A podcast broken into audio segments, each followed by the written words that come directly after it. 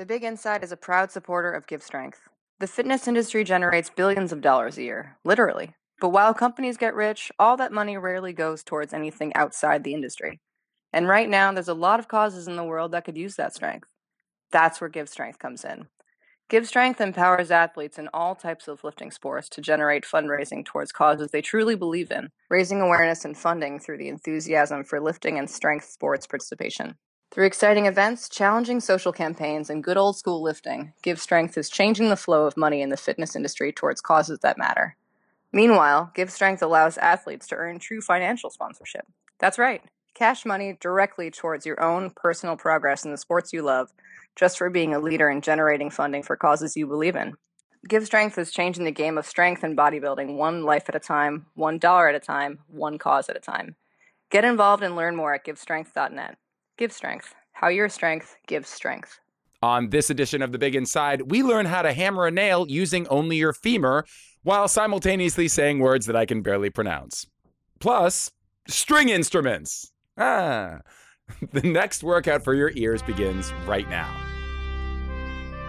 It's another Monday night somewhere. Wait, wait, that doesn't make any that doesn't make any sense. I, I guess it's time once again for the big inside.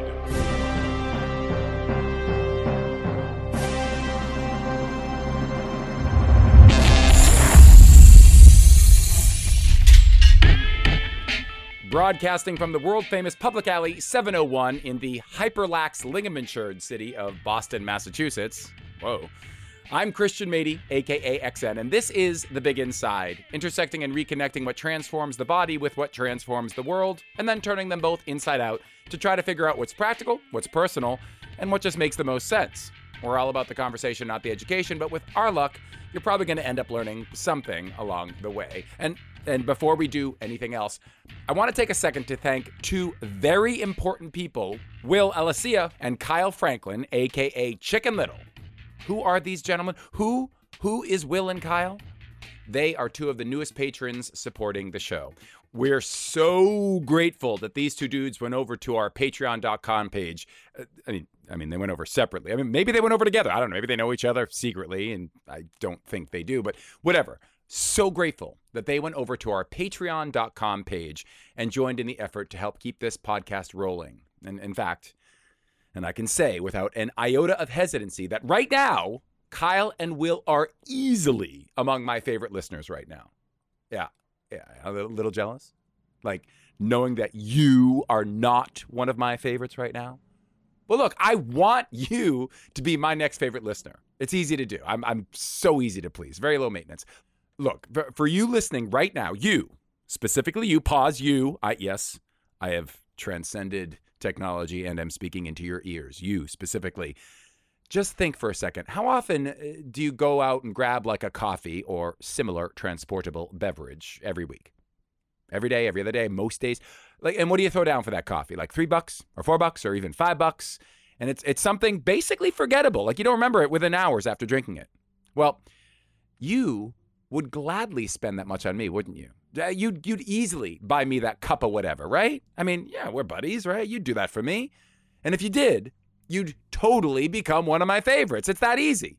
You would literally beat out Will and Kyle. And isn't that what life is all about? Beating Will and Kyle? Isn't that like really what life is leading to? You want to be more favorite than Will and Kyle? Well, that kind of sweet domination is easy, guys, because it only takes a few bucks, the equivalent of what you're just throwing away on beverages to become a patron of the show at patreon.com slash the big inside. So in addition to thanking my current favorite listeners, Kyle, who who by the way is built like a genetic hybrid of a pit bull and a tornado uh, put on steroids, and Will, who who uh, will basically, I mean, he'd make you hide your spouse lest they melt into his aesthetic power. Just I, I just wanted to take a second and remind you that on top of thanking them, you should head over to patreon.com slash the big inside and support the show. I mean, you're enjoying it. Why not become my new favorite? Patreon.com slash the big inside. Help me out. Okay, okay. Now, enough announcements, enough pitching and punting. On to the meat of the act. It's the big deal segment of the show. Okay, so this episode, uh, this one's probably going to make you rethink literally like what you do on a daily basis. I mean, it was a conversation that actually I had a lot of fun, probably more fun than I should have had. It was a lot of fun. Um, but it it kind of you know, it shook me. It kind of reframed how I think of music and how I think of the body, but in a cool way, like cool shook. Uh, and and also there's just like a lot of viola in this. So if you like the classical instruments, you're going to be in heaven this episode. All right, it's the big deal on the big inside. Let's have a listen.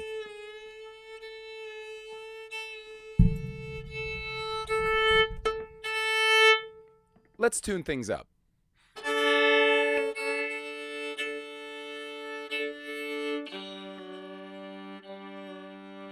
What are you doing right now?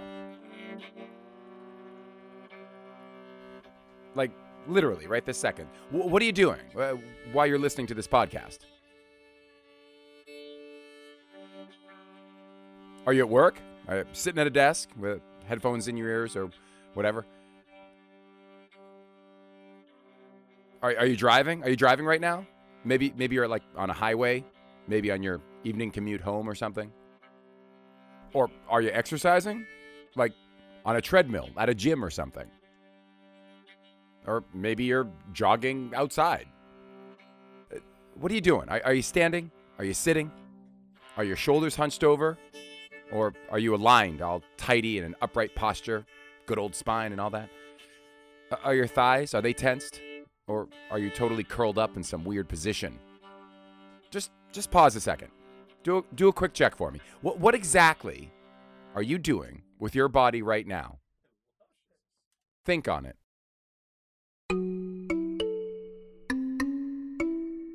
Now, think a little bit more. Think how often am I doing this thing? This thing I'm doing right now. How often am I doing this thing every month? Or every week or or are you doing this thing every day? The position you're in right now? Where are your elbows and are your feet crossed and all that.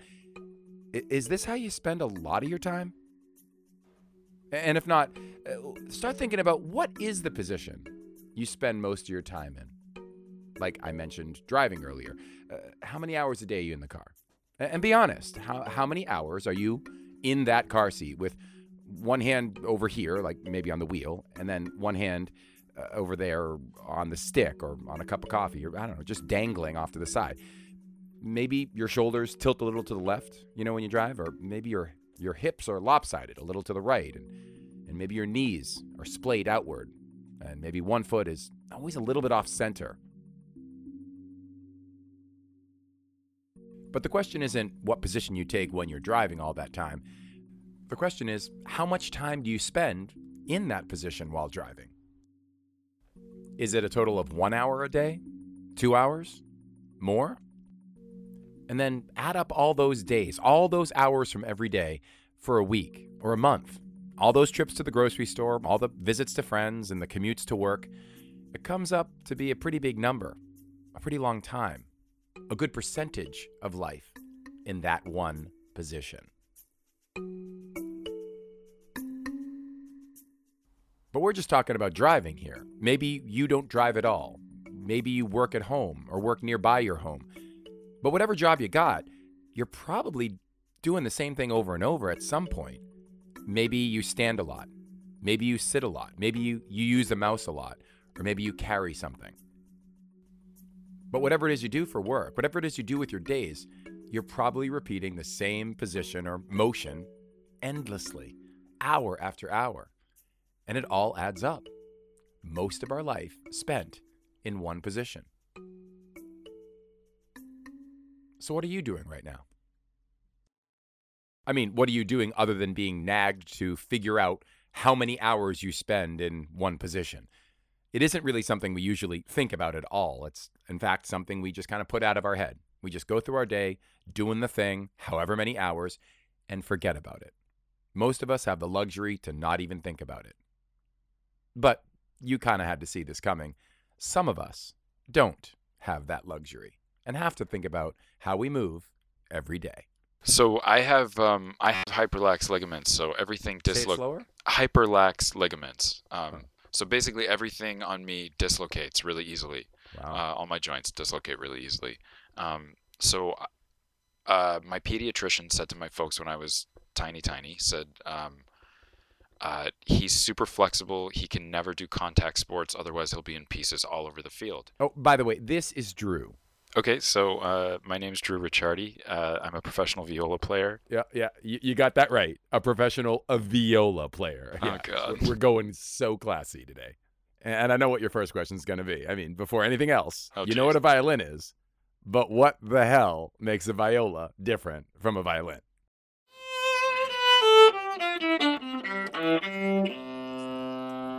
You know, I'm I'm probably the stupidest person involved with the show, but they're only marginally above me. Only marginally. So the average person who knows nothing about fine wood instruments, it's the viola is a Yeah. little larger, just a little lower. The strings are different. Just Yeah, give me that. What's the dummy lay person? Yeah, exactly that. It's basically a violin that's tuned a fifth lower, and A fifth of um, what? A fifth, like a like in a scale, like um, do re mi fa sol. It's it's tuned those five notes. It's Okay. tuned five notes lower, Okay. um, and it's a tiny bit bigger, but it looks just like a violin.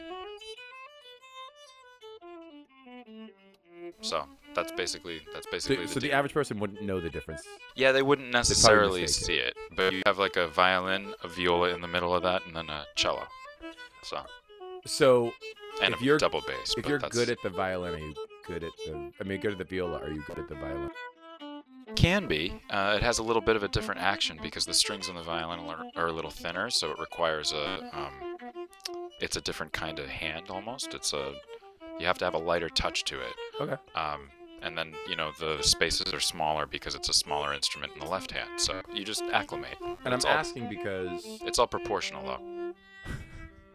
unlike myself, I'm asking because, um, Says the bodybuilder. right? It, well, that's what I'm saying. Is that well? Actually, stop. Pause there for a second. Pause.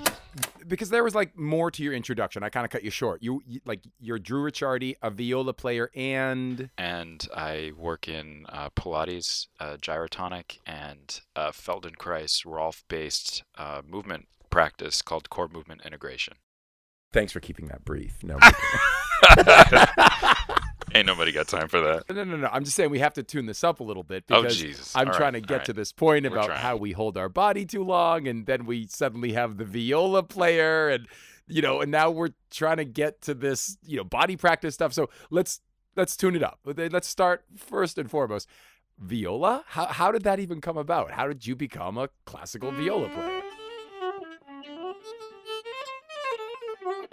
Okay, so I was six years old. I was six years old. I went to a friend's violin lesson. It sounded horrendous because he was six and he's playing on like a quarter-sized violin, which sounds like a dog whistle. So Yeah, basically at that age, like when children play instruments, it's really just to show the world that instruments exist. Yeah, it's it's brutal. It's the first ten years are pretty horrible, uh, but you hang in there because somebody loves you. You don't know why. Um, so yeah, the uh, it was it was shrill, and then she was like, you know, the world needs more viola players, and I was like, what's a viola? And she said, well, it's lower than the violin, and I said, perfect. That sounds great. And I grew up with a pretty artsy family. My dad's a contractor, but he loves him some opera, and uh, my mom uh, my mom's an artist. She's an oil painter. So I started, I started taking dance classes like ballet, tap, jazz, um, and then went into musical theater. I did that from the age of about like six to probably twelve, and then I kind of, I don't know, the musical theater wasn't exactly doing it for me because I was like playing Beethoven symphonies on the weekend in Yeah. orchestra, and I was like, okay, this And so you were finding yourself drawn toward the all art- things creative. Yeah. All right. And is that why your parents were like, "Get this kid into Opry"? yeah, totally, totally. I'll, I'll go with that. I like it. Yeah, yeah, yeah. So, but that's what I'm saying. So you weren't able to play contact sports. Were you an active kid? Like, did you want? You didn't even want to though. There wasn't any weird No, in- no, latent desire. Interesting. no, not to. So when did you start sports. getting all jacked? I'm. I, I don't consider myself. I know, I know, but you've been jacked. working out. You've been invo- like clearly you're involved with physical practice. So there had to have been a point where you started getting curious. I think that when you have hyperlax ligaments, because you, this is going to be a little bit of a nerdy dive in. And just as a heads up to you listening right now, he, he's not getting it. It is about to get a little bit nerdy, and he throws a lot of terms around. I, I'll try to keep it paced. I'll try to keep this tuned up tightly so that you know you don't get lost. But here's what he has to say. when you have hyperlax ligaments, your ligamenture is your primary stabilizing connective tissue bone to bone. Okay, let me pause there just to bring it back down for dummies. He's talking about your skeleton and how, like, all the little things that hold it together, all the hooks and pieces that make the hinges, that's what ligamenture is. Everything that glues your skeleton together. Okay, go. So when that's not properly when that's not adequately stabilizing your structure, your musculature has to fire secondarily, which means that there's um, it's a pretty heavy load on the nervous system constantly to be able to literally keep you in one piece. Okay, let's pause this again. What he's talking about here is like how your muscles obviously are what move your bones around. And the bones are held together with all those little hooks and joints. Remember the ligamenture? And what tells the muscles to move all those bones around those joints is the nervous system. Now, if all those joints are kind of gooey and wobbly, the muscles have to work twice as hard, like I said, and therefore the nervous system has to send way more messages, and the volume gets louder and louder, and it just gets more and more taxing on the body, and you get where this is going. Drew's body undergoes a lot more stress just because it has to do a lot more work to do the basic kinds of things you and I would take for granted. Yeah, all the things. You know, like my whole entire life, I think about how I walk down the street all the time. Every time I walk, all the time. Like you think about it like strut, strut, strut. Or you think about it like, or just in terms of like Work with the knee right. kind of thing. No, but yeah. is it like you think about it because like you could hurt yourself? Yeah, because there? because it's really easy for me to roll an ankle, or Oh, for wow. my knees to knock, or um, or just for Or just for. you could you could literally put on a backpack and dislocate a shoulder kind of thing. Oh, I mean, yeah, I can. o- When I worked construction with my dad back in the day, I could overhead press something in a job, and I could my shoulder would uh, sublux. It would almost fully dislocate, but it would pop back in. And this isn't some bad condition. It's not like he's glass fragile or something. I mean, it's not even a condition at all. It's just a happenstance of the body. It's just one way someone could possibly be born. And while hyperlax joints are certainly not common, it's also not some rare disorder or something. I mean, he's he's pretty normal. It's just he has a different kind of structure to his body. Yeah, I mean, I think that there's a there's a spectrum, and I get I require naps. So that's oh, I see. Because it almost like it's a your your body exhausts itself. Right, absolutely. So that when I'm tired or I'm a little drunk and tired or you know, if I'm a little often, if I'm a little stoned or something like that where the nervous system has been depressed somewhat, um, I will get gooey. Like I my Hmm. movement will start to feel my body will start to feel like it's kind of slipping and sliding Like a little around. ragdollish. Yeah, a little ragdollish. It's That's what it feels like. Is there any real surprise then that someone who has to always think about what he is doing with his body more or less all the time would eventually get uh, like curious to investigate what's up with how he moves? Like you're doing something right now. Maybe you're in one position or maybe you're moving, but you're doing something. But you just kind of, you know, you do it. You don't analyze it like Drew does. You just, well, you move around because the majority of us don't have to worry about rolling an ankle while just walking down the hall or dislocating a shoulder, picking up something our muscles could otherwise easily manage. But Drew doesn't have that luxury. And yeah, it's actually a luxury because of this hyperlax ligamenture. His joints can literally shift in ways far more radical than most of us do. Likewise, he gets tired quicker from the same amount of work. He needs naps more than the rest of us. Not that most of us wouldn't also maybe like a few more naps here and there anyway, you know, regardless. But let's tune this up. What happens when someone who moves differently than the rest of us is interested in doing something that typically requires, well, pretty specific movement? Something like, oh, I don't know, let's say something like a deep passion for playing an instrument, like a viola maybe? you know when I played viola for years and years, that's such a there are a lot of things that go into that, but it, it can be it can be taught often as sort of a very static, stabilized against the movement practice.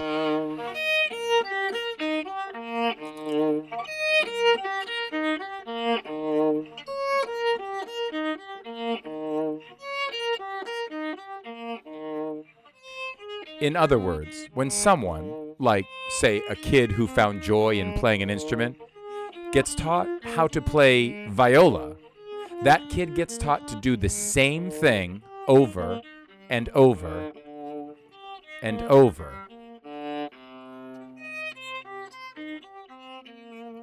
The same movements repetitively. Strictly disciplined. Over and over and over. You move this way. This is what you do with your body, what you have to do. Elbow here, wrist like this, back straight, over and over and over. And if you don't, you get taught. Force your body if you have to. Just do it better. Elbow, wrist, back, bow. Keep your posture like this. Force your muscles to move that way. Over and over and over. And if you can't, well, then you must not be forcing your body hard enough. Because you really have to get it, you know, right. Just tune it up.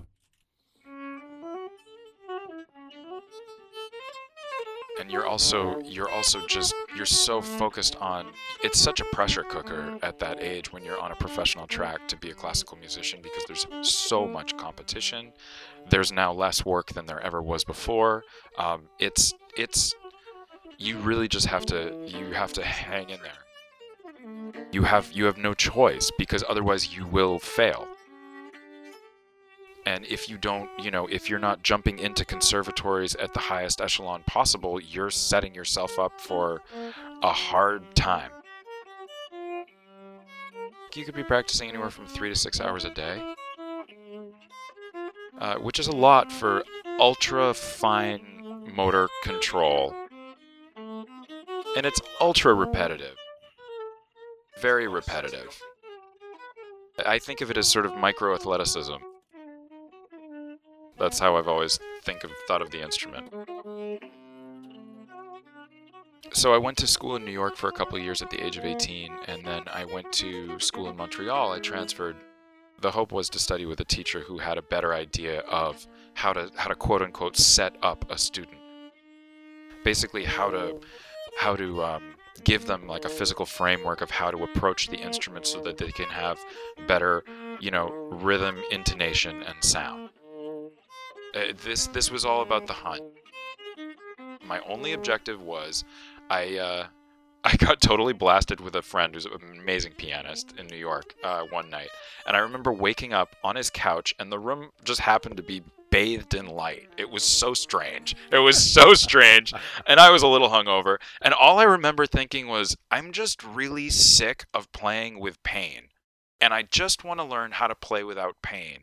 And that was that i remember that morning i don't know why um, after a case of Baltika i don't know why. And basically i woke up on his couch and i was like huh i want to learn how to play without pain. So i started asking around and then i transferred um, i came from a family that supported me you know? My folks were always super supportive of the, of the artistic process and it's it's a rocky it's that is a rocky process Sure.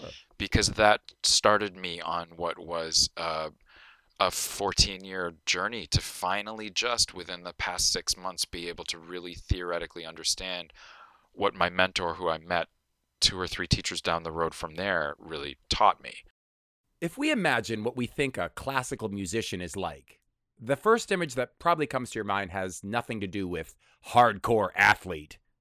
But like Drew just described, at the level where a young person is striving their best to be a true professional, the physical pressure on the body is entirely athletic. Now, classical music has been around for a really long time. Maybe not as long as athletics have been around, but definitely enough hundreds of years that you'd imagine there'd be a lot of expertise around how to, you know, manage the body with such a physically grueling practice. Like what Drew had experienced in conservatory. You'd expect that there are known traditional ways to help the body of a musician become accustomed to this grueling athletic work it's going to have to do every day, day in, day out, week after week, month after month. Just like we all have things we do with our own bodies repetitively, whether we intended them to be repetitive or not. But ironically, while there are certain traditional ways to train a classical musician, those ways are not typically aligned with what you'd consider athletic physical training. And that's where things go a little out of tune. Here is this practice, classical music, that clearly requires a lot of stamina, truly athletic stamina, and can actually cause injury akin to athletic injuries. So, the practice of classical music could really learn something from the long, long, long heritage of athletic training principles that we already know about. Imagine how much better musicians could play if they knew the practices that would make their bodies even more capable of playing at such a grueling level. Imagine if they just knew how to equip their body, prepare their body with a framework to perform this repetitive movement better and better without the risk of hurting themselves unintentionally.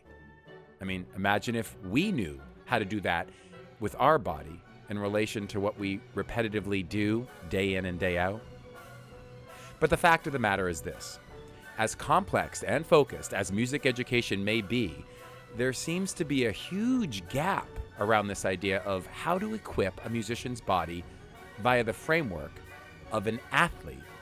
I mean, if for no other reason, just to help that musician not break down in painful injury, the way Drew was breaking down. But right now, it's just not that way. Playing classical music and making sure the body is equipped to do so are just out of tune.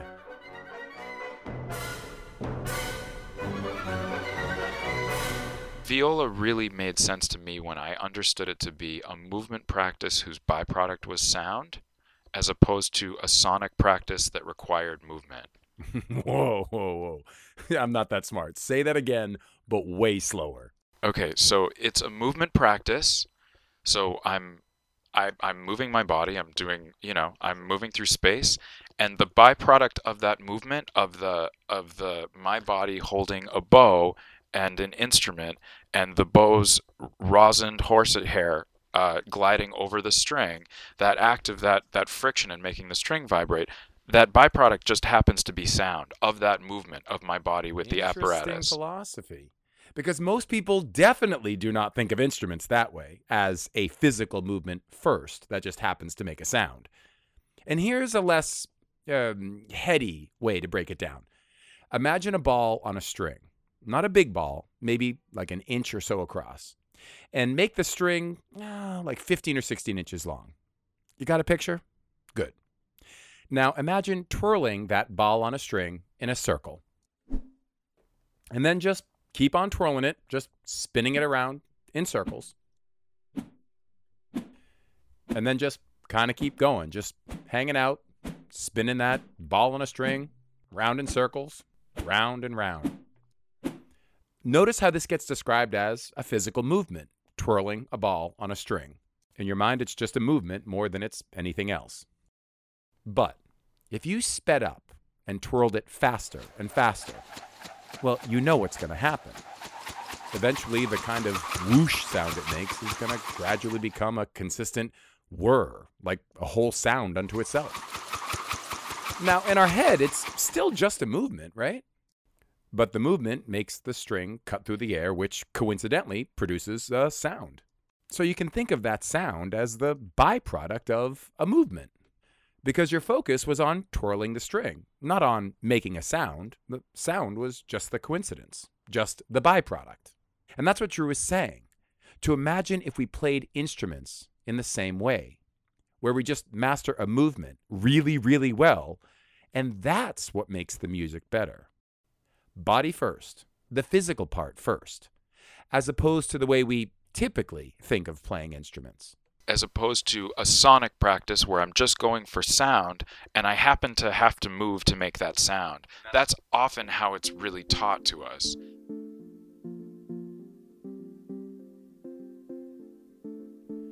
Let's tune this up.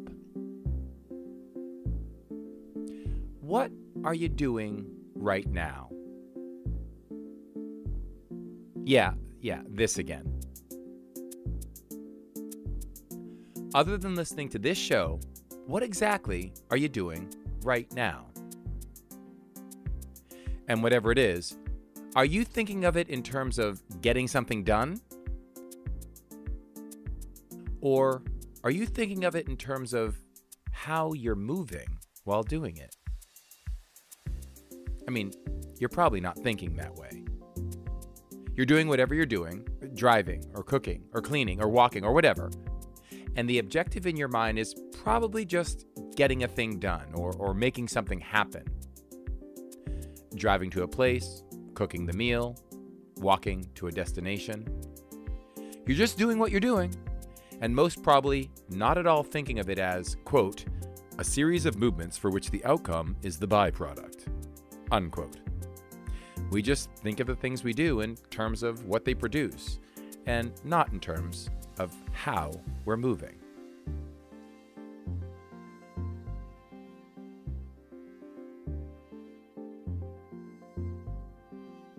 It's all a movement practice. And when I understood finally that how you use a soap dispenser, how you open the door, how you swing a hammer, like my 76 year old father can can swing the shit out of a out of a um, out of a, a 12 uh, what is it the normal hammer size is 12 or 16 ounces Well, I mean, you know, my hammer is irrelevantly Fucking inadequate, so I idiot. wouldn't know. the the he you know he he learned how to um, frame houses back in the day when they had no nail guns so it was literally you would you would take a nail you'd set the nail one small hit you drive the nail second hit and you have to do it that quickly set the nail you know drive the nail set the nail drive the nail because you have to you have to frame a whole house. You have to put down sheets of plywood. Um, so there has to be you know in terms of what feldenkrais would call resonance Who- there has to be an undulation of the entire structure where you're leveraging What? The- um, you're leveraging the entire structure into a movement often from the femur throwing it from, From the, the hip, femur, the greater trochanter which is the end of the the, troca- whoa whoa whoa whoa. Okay we we're really getting into the geek speak now i mean we got someone named feldenkrais and we're talking about femurs and bones. Uh, there's got to be a simpler way to say this drew. That all movement comes from a fluid undulation of the structure. So basically if all the you know bones and muscles and and the ligamenture are all kind of moving fluid and smooth and easy well that's gonna cause the body the least amount of stress while doing whatever thing you're trying to do right now So if it's swinging a hammer, if it's playing the viola, whatever, it's about the entire structure undulating in a way to allow for minimal exertion of all soft tissue to complete uh, that action. So, getting the most out of what we're trying to do really relies on a coordinated movement of all the soft tissue. And there are the buzzwords. That should all be ringing a bell because, as we found out, Drew's body, specifically, doesn't quite move the way the rest of us do. You know, because of his hyperlax joints. His body can get out of sync with itself relatively easily. And that, quote, undulating rhythm, unquote, that he mentioned, well, that can very easily become rather random for him. He has to put more effort into that synchronized coordination than the rest of us might have to. And extra effort means extra stress on a body, and added stress can cause the pain that he was talking about. Which should kind of explain how a lifetime of passion for classical music has transformed into a passion for figuring out how we can all move better, more efficiently, and with less pain in our own everyday, repetitive lives. Uh, my from about 11 to about 21 years old, uh, I constantly had pain in different parts of my body. Uh, you could say, um, sort of uh, rhomboidy area, sort of. Psst. Yo, The rhomboids, yeah, that's like uh, that's like right below the neck, just like inside the shoulder blade. But you can act like you knew that. Okay, okay, let's get back to this. My, you know, my traps. Oh yeah, hey, and and the traps, yeah, that's like the top of the shoulders. But uh, you can act like you knew that too. uh, both sides. I used to crack my neck a lot. So basically, if I fast forward through all of this, I get I I, I think of the what I do is like uh, integrative rehabilitative movement. Well, why didn't you introduce yourself that way? No, but so you've evolved this method. You have this integrative, Yeah. and, Don't hurt yourself. and so I'm. I always do. I mean, I can't. I can barely say microphone. I It's a, it's a good look. it's a good look. It's a good look. right. So, I mean, maybe the better way to get a sense of it is, uh, for example, like who do you work with? Who are your clients? I work with people with any sorts of, any sort of a um, orthopedic dysfunction, people pre and post joint replacement, uh, spinal fusions. Um, I like the neuromotor work. I've been working with people with uh, MS and uh, like stage three Lyme when it gets to you know there's severe neuromotor dysfunction. Um, with instrumentalists, I actually end up teaching this spinal undulation work uh, that's based in Feldenkrais Rolf uh, theory, which I've actually just become part owner of. It's called um, it's the Core Movement Integration Training Institute. That's right, folks. You saw it coming. It's your favorite part of the Big Inside, where it's time once again to drop some names and plug our guests' shit. So why not come on down to, It's called um, it's the Core Movement Integration Training Institute. and we'll show you how to move your femurs and drop names like Feldenkrais. That's right. Feel good. Have a better smile. Tell the kids, because we're going to hawk our stuff and you're just going to love it.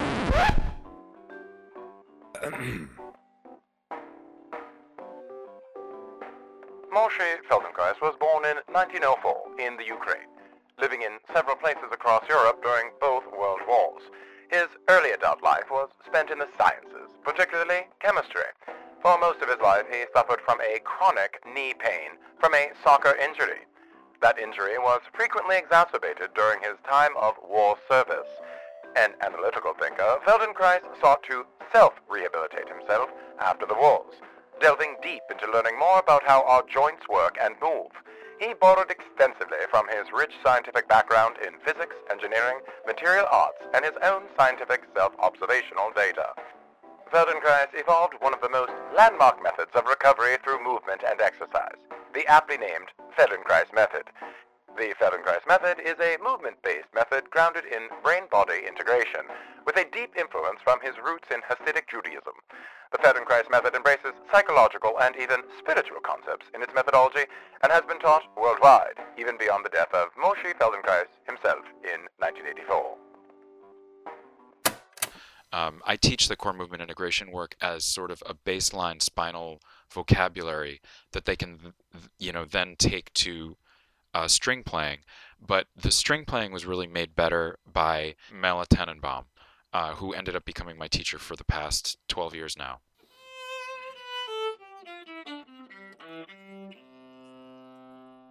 Or 10, 10 years when I look at, you know, yeah, she was my she was my viola teacher, like that is what she taught me how to do better. But really what she did when I when I was able to put it all together in the past 6 months, it, it was really to understand that she repatterned my nervous system using the viola as an apparatus. Mela did it all instinctually. She just knew how to play in a very resonant, easy, undulating way. It was a way that was based in how she moved, not based in trying to play music or force a sound out of a viola. Mela's methods allowed her to move her body in ways that were efficient, and the result of that efficient movement was that music just arose from the instrument she held. She was exhibiting that philosophy of movement that Drew was explaining to us earlier. What if we focused on how we move in order to tune up what we're doing with that movement? She just naturally she did that because she was in Soviet Ukraine back in the day. Her father was very sick. Um, she she had to make money for her family at a very young age. So at about five or six years old, she started teaching the violin. And I think that she, because the best way to learn something is to teach it, and she retained that process through her adult life. And so she was in a very unique uh, place in terms of what she was doing occupationally at such a young age. She was able to retain what are the basically the fundamental principles of something as sophisticated as Feldenkrais. Um, and she was she really applied that work in such an elegant way that it basic it's the basis of my entire body work practice and whenever i do in, any instrumental work with people it's the basis of my movement breath practice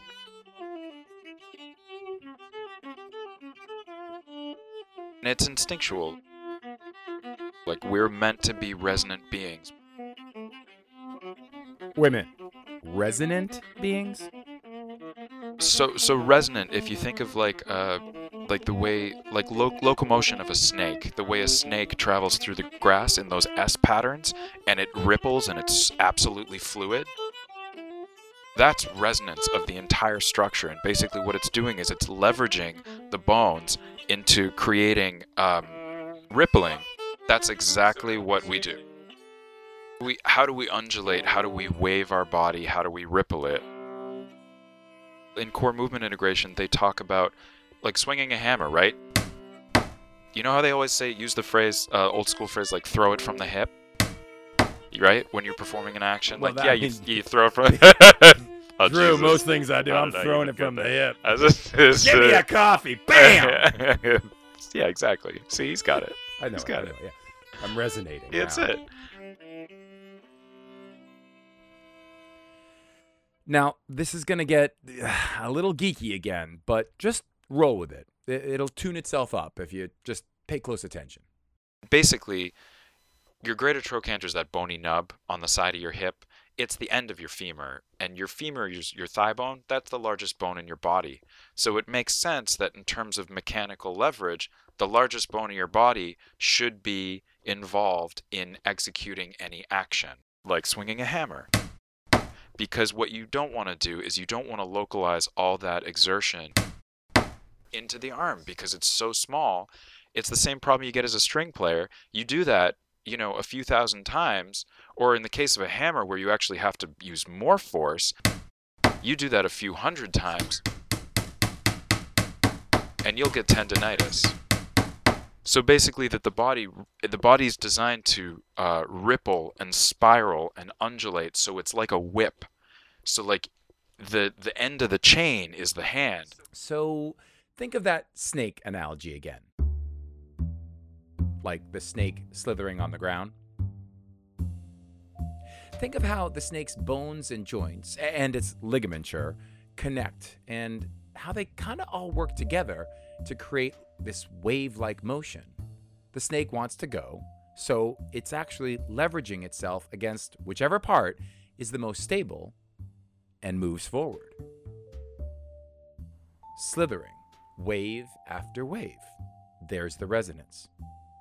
Somehow, there's the same degree of resonating ripple that happens in our human body. Like to swing a hammer, our body is designed to leverage against that big old femur, and just like the wave pattern of the snake, a sequence of moves flows through our spine, then out to our shoulder and elbow and wrist, and it sort of spreads out the force all throughout the body into this wave and thus alleviates the stress localized on the arm that's hammering. This is sort of how our body was meant to move. It's subtle, but that's actually kind of how we were designed, according to Drew and all of his teachers, such that the weak parts leverage against the strong parts and execute movement as a coordinated ripple from the strong point outward that becomes, quote unquote, the movement. And apparently, this all might actually be pretty primal within us, like common to all animals that have skeletons. You can see that wave pattern blatantly in nature, evident in all sorts of other creatures, like in how a fish wiggles while swimming, or like how a dog's spine undulates up and down as they run, or in a snake slithering. The body always uses stronger points to leverage movement, and that's just how we were designed. But somehow, we don't even know this. I mean, it sounds actually exotic. And even if it's common, even if it is our primal design, it just sounds like a totally foreign way to move. Because the way we usually think of movement is in terms of a reason, a, purpose. Because we need to type an email, or because we need to steer the car's wheel, or, or because we need to swing hammers. But apparently, all of that would be easier for us to do. All the things we do every day, and, and probably whatever you're doing right now, would all be easier if we could just coordinate better with how the body was best designed to move, rather than only focusing on what the purpose of that movement happens to be.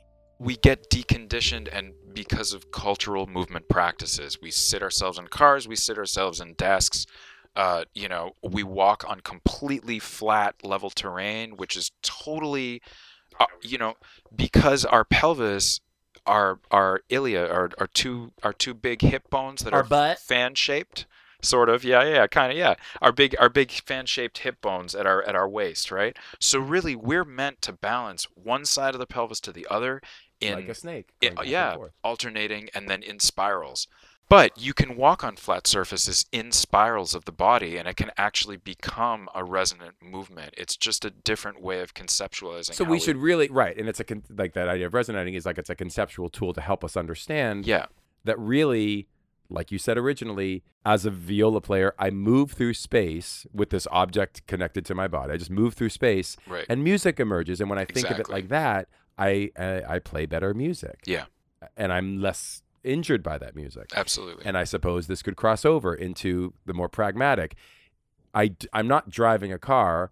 I'm moving my body in this seated position, and that's what makes the car stop and go. And then I don't yell at the person at the light, or, or you know, I'm not stirring a bowl with batter in it. I'm moving my body through space, and from it, at the end of this movement, there is this lovely batter, and I can absolutely. bake a pie or Yeah. whatever. Totally. I don't know anymore All actions with the all body. actions. Or Yeah. I'm not lifting a, a barbell. I'm not like say doing a bench press. I'm moving and my back is against this pad and I'm moving my arms in such a way and I can free up momentum so that the weight goes up.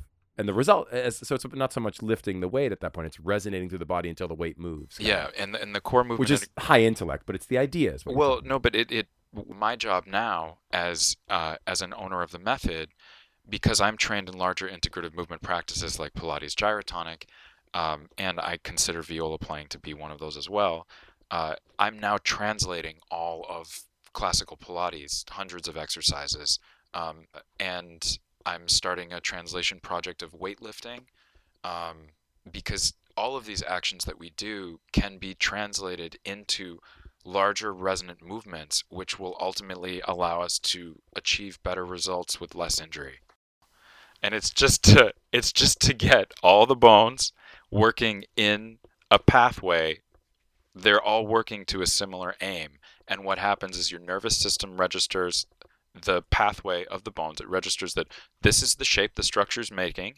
Some things will activate to scaffold that. Some things will sort of release and become more supple the structure is really the main event. You don't build the house insulation first. You start with the concrete and the studs, and it's really about it's about making sure that the bones are in the optimal position to to to allow the soft tissue body um, to evenly support it because that's how we don't wear out our joints.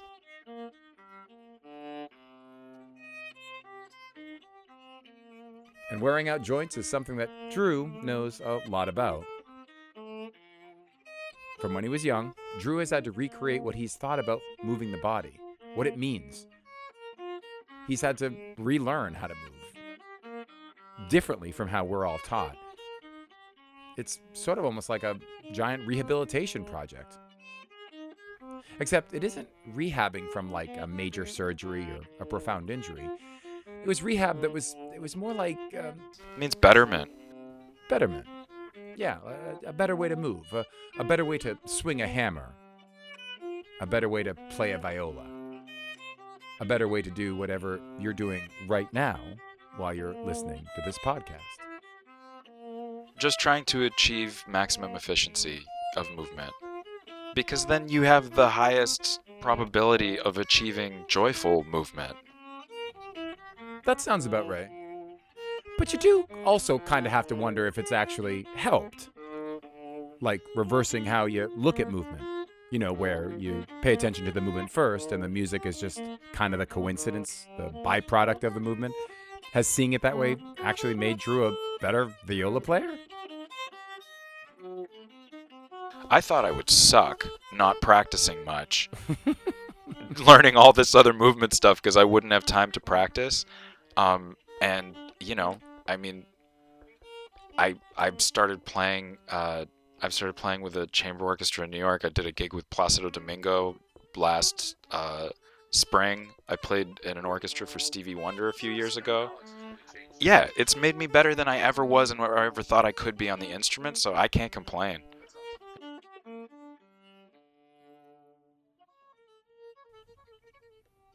So, what are you doing right now? Are you standing? Are you sitting? Is it something you do all the time, like every day for work? Or is it just something your body's up to right now?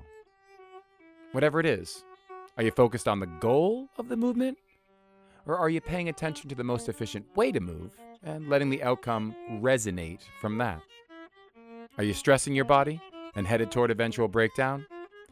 Or are you paying attention to how the body was actually designed and tailoring your movement to suit what your body was best designed to do? What are you doing right now? You know, there's a better way to do it. All you got to do is tune it up.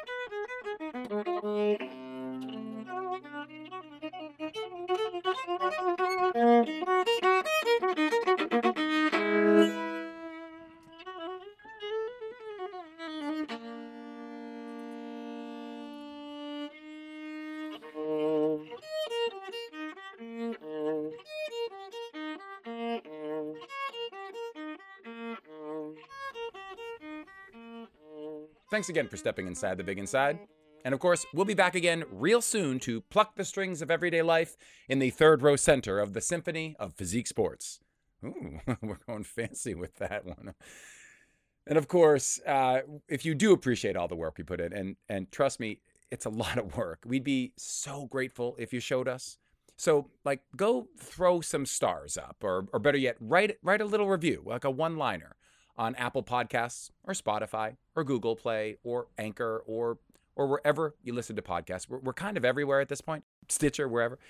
And don't forget to click subscribe. Like, don't just listen. Don't just listen to an episode. Actually, subscribe to the show because that helps us. It help helps other people find us. The more subscribers we get, so just subscribe, even if you never listened again.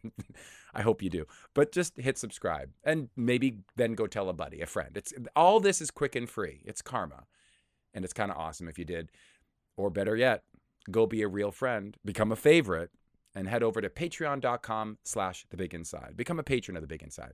I mean, we pretend this is art, and now you can too, starting at only two little bucks a month. Two little bucks.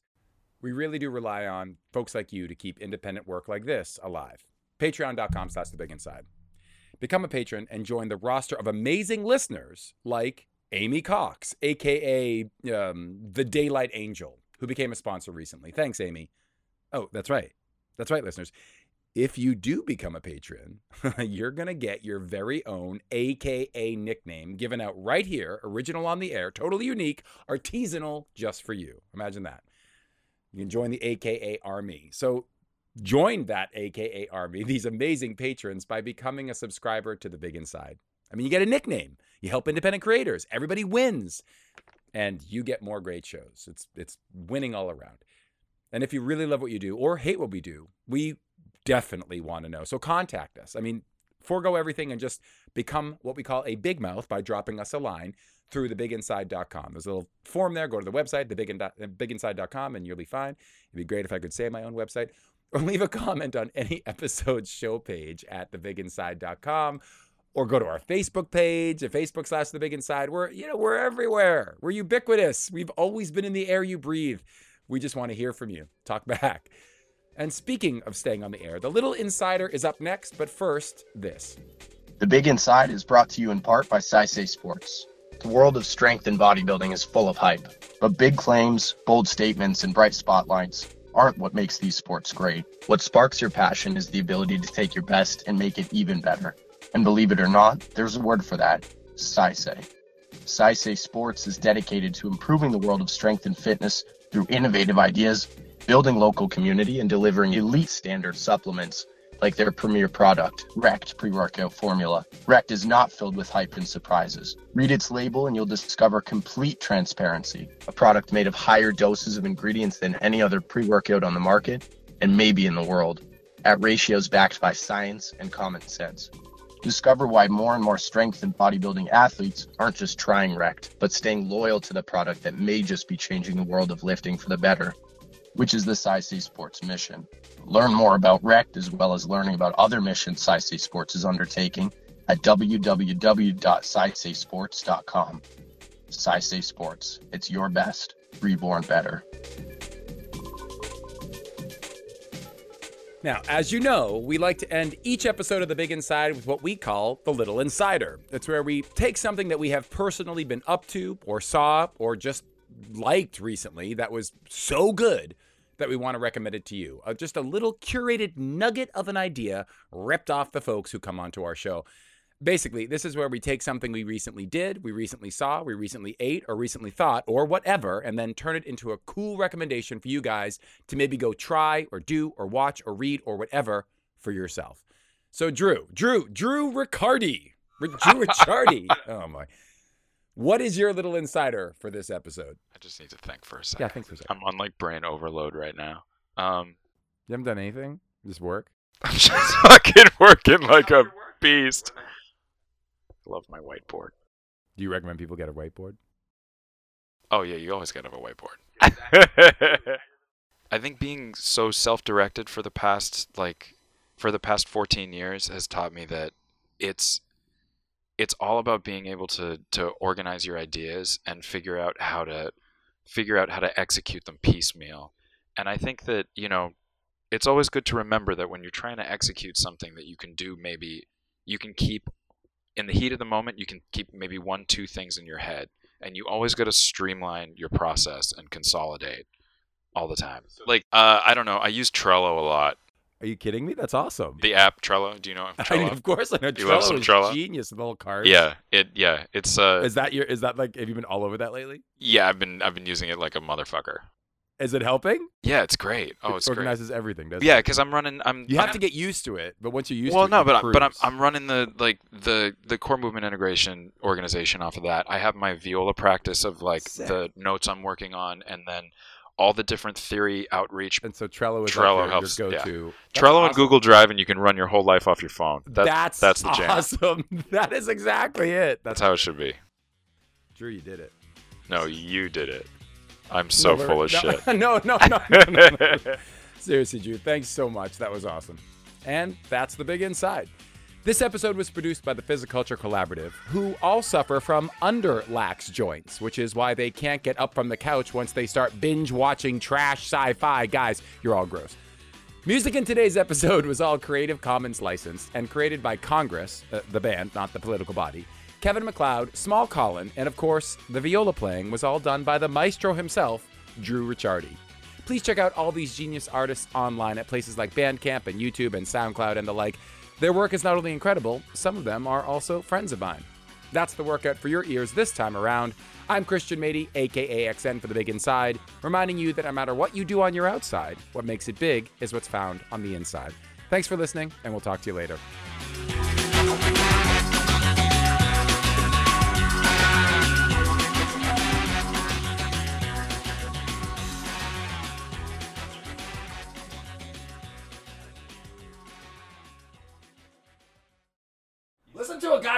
Episode, would you? Listen to a goddamn episode. Would you? I gotta, I gotta listen to it. What's it called? the Little Insider or the Big Insider? This is the kind of shit that, that makes the Big Inside great. What's it? What's it called again? The big, the Big Inside, dude. okay, okay. The Big Inside. Oh my god, you memorized it. You can me- literally remember thousands of notes of music and can't remember the name of a Literally podcast. all the time. The Big Inside is also brought to you in part by Scorpio Creative. We all have big ideas from time to time a new business, a cool brand, an amazing project. But how do we make those ideas come to life? And then, how do we get people excited for our ideas? Scorpio Creative can help you do all that and more. Scorpio Creative is a boutique design, branding, and marketing firm that works with the little guys like you to make your ideas shine like the big guys. In a world full of impersonal and automated marketing and branding solutions, Scorpio Creative brings custom, personalized partnership for all your branding, design, and promotional projects. Why not give your business, your brand, or your mission the same treatment the big guys get at a fraction of the cost? Visit Scorpio Creative today at www.scorpiocreative.com. Let's bring your ideas to life.